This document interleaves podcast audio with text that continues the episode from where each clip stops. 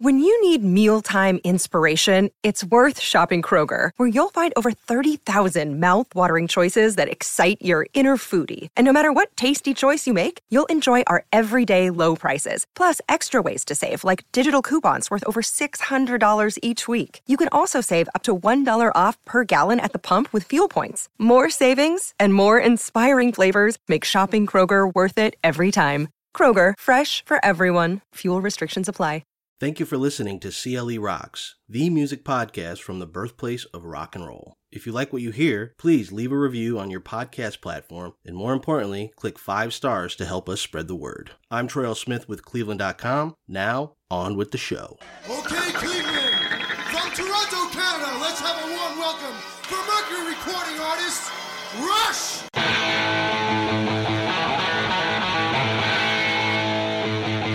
That was the opening of Rush's August 26, 1974 show at Cleveland's Agora, the band's first American broadcast. The concert, put on by radio station WMMS, was the culmination of the Canadian prog rock band's breakthrough in the United States.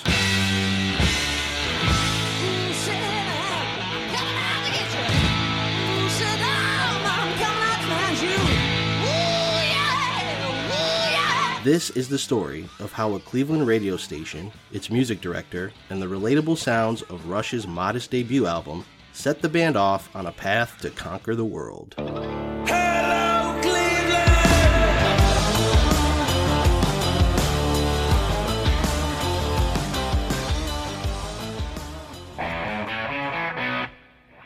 Yes, Pink Floyd, King Crimson, Genesis. There are several essential prog rock bands, but there was only one Rush.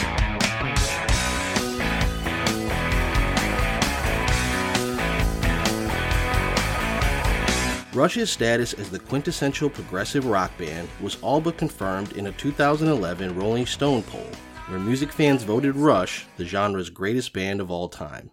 Music historian and author Pete Chakerian says Rush's appeal lies in the band's commitment to excellence and providing something outsiders could latch onto. I think people recognize the the misfit in themselves with them, and as the band continued to grow and explore, they kind of embrace their own misfitness too. You know, they're showing SCTV clips, you know, between songs on the Grace Under Pressure tour. And if you've ever seen any of the videos for, you know, any of their last several tours, they try and embrace this sort of sketch comedy, comedic nerdiness. They they know that the people that are listening to them are wired like them as well. And that you know, that's what makes that connection so special you know there's a it's a mutual admiration society and i think at the same time you know the band also was so meticulous and so i, I don't want to say perfectionist they were as much um tacticians as they were strategists they never seemed to want to give the audience anything but a 100% all the time. Um master craftsmen and even even neil as a drummer his drum solos were like incredibly calculated and thought out. And he wasn't he wasn't freewheeling those. Uh they were they were all 100% scripted out and planned and he was very much committed to those. So i think that when you put all of those just those things together it really does explain why all all of us misfits really connected with them and they connected with us Rush would get off to a slow start as a band. Formed in the Willowdale neighborhood of Toronto, Ontario, Canada in 1968, the group would round out its lineup a year later with founding members guitarist Alex Lifeson and drummer John Rutsey, along with bassist lead singer Geddy Lee. An early demo tape was rejected by record label after record label in the early 1970s, leading Rush and its management company, run by Ray Daniels, to form their own label, Moon Records, in 1973. The band's first single was a cover of Buddy Holly's Not Fade Away. Well, I'm gonna show you how it's gonna be. Y'all gonna give your love to me.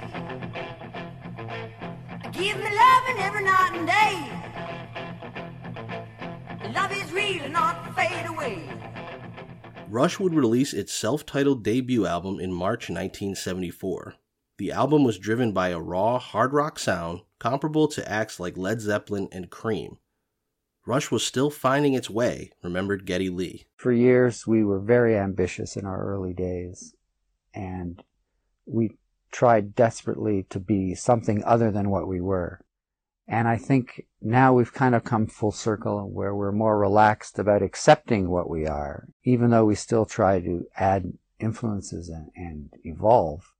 We're less about running away from ourselves, I think. And I think that's a big internal change. Still, Rush's debut album had its appeal, remembers Chakerian, at a time when that brand of edgy hard rock was all the rage. That album is so I mean, it wears its heart on its sleeve completely.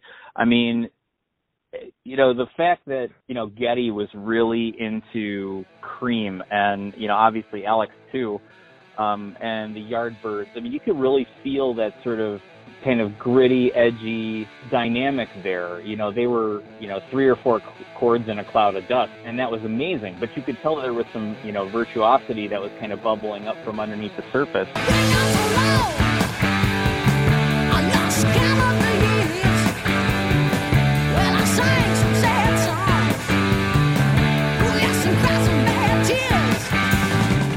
Despite positive early reviews, and the album proving popular with the band's small Canadian fan base, Rush's debut earned a limited release. But for a thriving radio station located in Cleveland, Rush's debut album would prove to be a big deal. The Thundering Buzzard. WMMS, Cleveland. By 1974, Cleveland radio station WMMS had already proven itself an influential force in the industry. The station had helped champion the early careers of artists like the MC5, New York Dolls, and King Crimson. Under the leadership of John Gorman, WMMS would break ratings records and become a platform for emerging rock and roll artists to break through. And there's one time in New York, I'm talking to a record executive, and he's telling me, he says, God, we wish you we had in in New York what you have in Cleveland. And I'm listening to him saying, "This guy's bullshitting me. I mean, this is the this is just jive." But but actually, what he was saying to me was that Cleveland had not only did Cleveland have the infrastructure with with WMMS, with uh, you know, and and the uh, record stores, but we also had all of the right uh, venues because you could start a band at the Agora or the Smiling Dog, then they'd come back and probably play uh, Music Hall or the Allen Theater, and from there it was Public Hall. Then from there it was the Coliseum. Then it was, you know, maybe the World Series of Rock or Blossom. But we did have an infrastructure here that you could develop and break acts. And that was unique to Cleveland. Indeed, WMMS's claim to fame up until that point was one of its top personalities, Billy Bass, becoming one of the first disc jockeys in America to play David Bowie, setting the stage for Ziggy Stardust's first U.S. show at Cleveland's Music Hall in 1972. We were in a position where we had to find something new to play, something new that our audience that we loved, that we didn't want to disappoint, something that they would appreciate. And my friend Denny Sanders introduced the album Hunky Dory to me.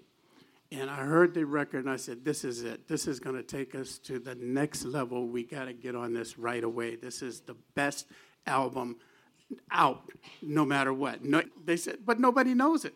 We're going to get killed playing that record. I said, No, we're not. They're going, people are going to really like this record. Also in 1972, WMMS debuted its Coffee Break concert series, a popular live showcase for national emerging acts. It was Bass who came up with the idea after Elektra Records offered him a live performance by singer songwriter Carol Hall, who had just released her first album, Beads and Feathers. Two years later, WMMS would set off on a path to helping break another emerging act, thanks to an ambitious new music director.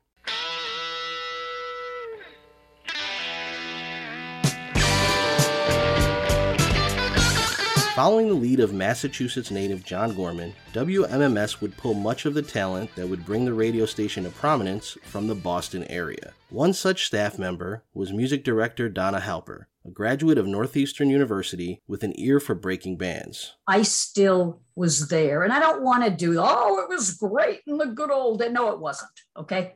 Uh, women were not given equal pay. Minorities were not welcome at many, many radio stations. It was not a golden age. Okay, let's not over dramatize and turn it into something it wasn't. But on the other hand, there was still a lot of freedom. There was still the opportunity to not just break bands, but to champion bands. You could get behind a group or an artist and be there to see their career take off. Halper brought with her a slew of industry contacts from New England and parts of Canada. In 1974, Halper received a copy of Rush's debut album from Bob Roper at A&M Records. The label had passed on Rush as a signee, but wanted to help out the band's management. Halper immediately took to the album. The band originally kind of conceived of itself as sort of like a bar band, you know, because that's what there was. But they knew right from Jump Street that wasn't where they wanted to stay. When Bob Roper of A&M of Canada sent me a copy of that record and I played it in the spring of 1974. I knew immediately that these guys had potential and that they were more than like a three chord bar band. Moon Records was pushing the song In the Mood as the album's priority track. However, Halper saw something special in the record's closing number titled Working Man.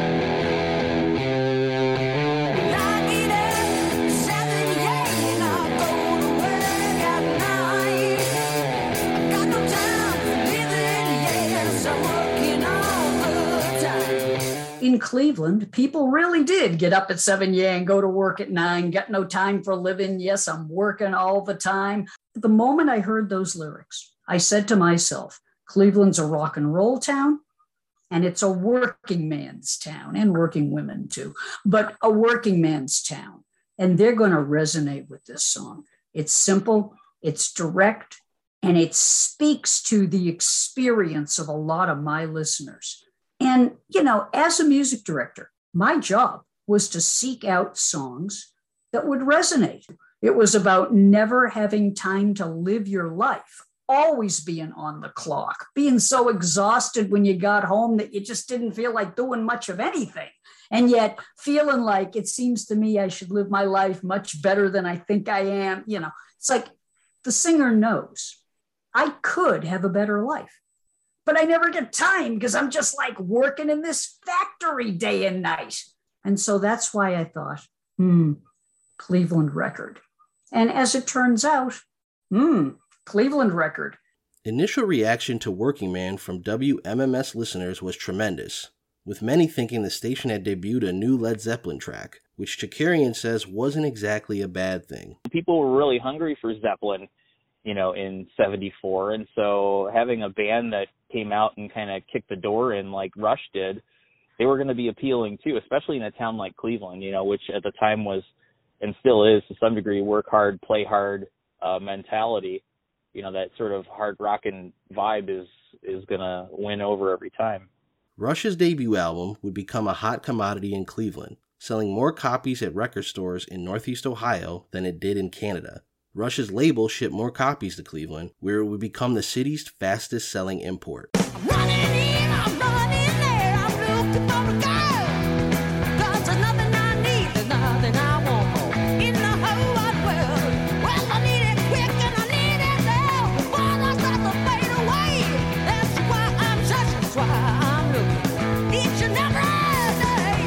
The next step for Rush was to conquer North America. Ray Daniels signed the band to an American booking agency, ATI. That company's executive, Ira Blacker, sent a copy of Rush's debut to Mercury Records, where it caught the attention of A&R Cliff Bernstein. Bernstein immediately reached out to Halper, who had established a tight relationship with the band and its management. So record companies start calling me because I get good relationships with their national promotion people.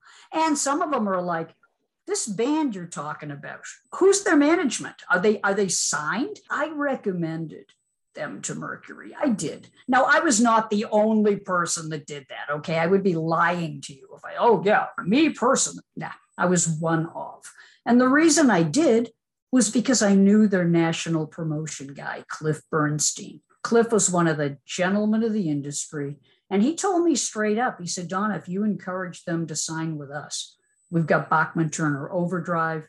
We will make them a priority. We're a small label, but we will make them a priority. They can sign with a bigger label, they'll get lost. They'll be one of 70 other bands doing the same thing. That won't be the case with us. Rush's deal with Mercury Records would set the band up for its first American tour, which included a stop in Cleveland in August 1974. The band's show at the Cleveland Agora would be broadcast live on WMMS's airwaves as part of the Coffee Break concert series. When we knew that we were going to broadcast the concert live, you know, the one thing we realized too is not only would we have a captive audience with all the Rush fans, but what about the people that don't like Rush? Do we lose them for an hour? And you know what we saw is that people that even didn't know the band or like the band, they would listen to these concerts. And then for the rest of the country, they would look at MMS and say, well, if they if they invested on playing Rush for a few for a whole hour, you know, a, a new a new band playing music for a, for a whole hour, there must be something to that band. How you doing, Cleveland? Oh, it's excellent to be back here. We're gonna do it soon for you, called "The Best I Can."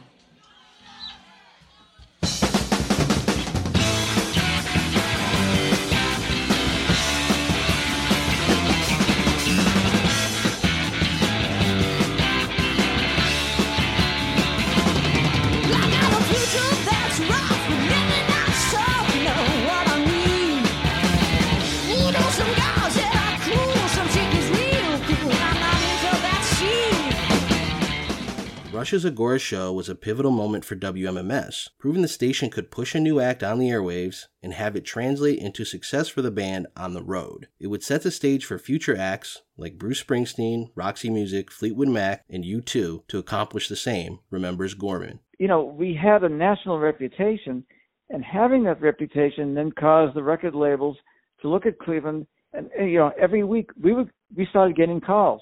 Hey, you know, we have this band called U2 uh, you know, would you want to do a live broadcast? And, and that's and that's and that's what happened. I mean, the same thing with Springsteen, the same thing with with all of these acts. The the biggest thing is it made WMS important for the rest of the country. The 1974 Coffee Break concert was also a pivotal moment for the members of Rush. When the guys in Rush first came to Cleveland and they found that like people knew their songs, they were like, "We can't get on the air in Toronto. No one will play us."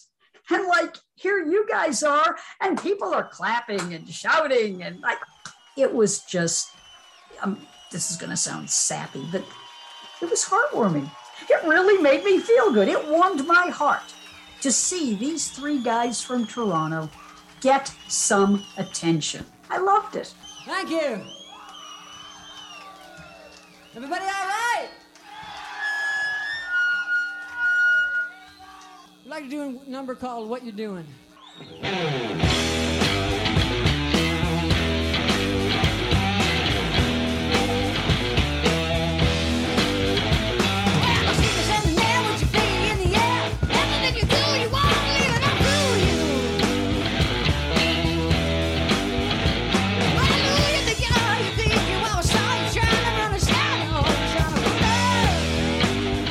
Rush was a different band when it came to Cleveland in 1974. Suffering from type 1 diabetes and having a differing opinion from Alex Lifeson and Geddy Lee on Rush's direction, drummer John Rutsey left the band in July 1974. Rush would tap Neil Peart as its new full time drummer, playing its first set with the new trio in August 1974. Geddy and Alex, w- whether John Rutsey had been ill or not, they had a vision for the band that I think was not what Rutsey could do. And I'm not saying that unkindly. If you listen to that first album, yeah, it's very foundational, it's very primitive, but it got them started. And it led to where they went after that. But the guys knew that lyric writing wasn't their strong suit. They needed more than just a drummer who could drum. You know, they needed someone who could write lyrics. And that's in the end what led them to Neil. Peart would become Rush's primary lyricist and the driving force behind Rush's follow up album, 1975's Fly By Night. The album showcased the complex themes and compositions that would shape Rush's progressive sound moving forward.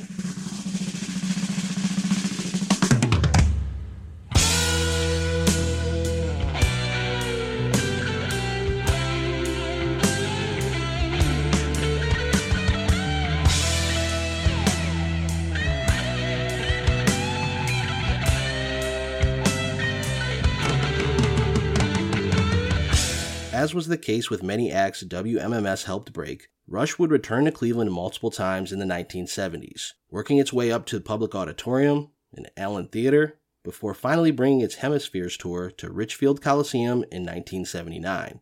Rush would play more than 40 concerts in Northeast Ohio throughout its career, including an April 15, 2011 show recorded and filmed and released as the Time Machine 2011 live in Cleveland. I I was in the eighth row for that show, and they're doing, you know, the Time Machine tour, and they're filming the DVD with Banger Productions, and they're playing moving pictures, you know, seminal album for me and so many others. Playing that in its entirety, I think that's when it really landed for me.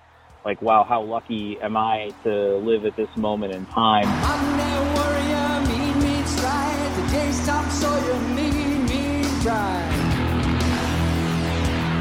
Rush played its last large scale tour in 2016. Neil Peart passed away in 2020. Geddy Lee confirmed Rush would not go on without Peart. Rush as a band has sold more than 40 million records worldwide, including 17 platinum albums in Canada. The band has been inducted into the Canadian Music Hall of Fame, as well as the Rock and Roll Hall of Fame in Cleveland. Halper, now a Boston based historian and radio consultant, has maintained a close relationship with the members of Rush over the years. The band thanked both her and WMMS in the liner notes for the American release of its debut album. We'd like to do this last number for Miss Donna Halper of Radio WMMS, right here in Cleveland. Excellent station you got here. I would be lying to you if I said, oh, yeah, I know that like Rush are going to be like instantaneously famous and worldwide. I didn't know that. Okay. I knew that they were a Cleveland band. I mean, not that they were from Cleveland, but I mean, I knew they were a perfect band for Cleveland. I knew that they would be popular in Cleveland. I knew that a lot of people would like them. What I didn't know was that you and I would be talking, oh my God, like close to 50 years later. And there would still be people all over the world whose lives were changed by Rush. And whether Rush are your favorite band or not, there are millions of people to this day who can tell you that Rush did change their lives. And to have been a part of that is a great privilege for me, and it's one I do not take lightly. Thank you for listening to this episode of CLE Rocks. Special thanks to Donna Halper, John Gorman, and Pete Chakerian for their contributions. For more, visit our pages on Spotify, Apple, and all major podcasting platforms. And don't forget to click five stars. I'm Troy L. Smith with Cleveland.com. Until next time. Are you ready to get your world rocked? Ready? Yes. Are you ready to get your mind blown? Do it. You want to get some Neil Peart all up in you? I don't know. Well, prepare to be Russified!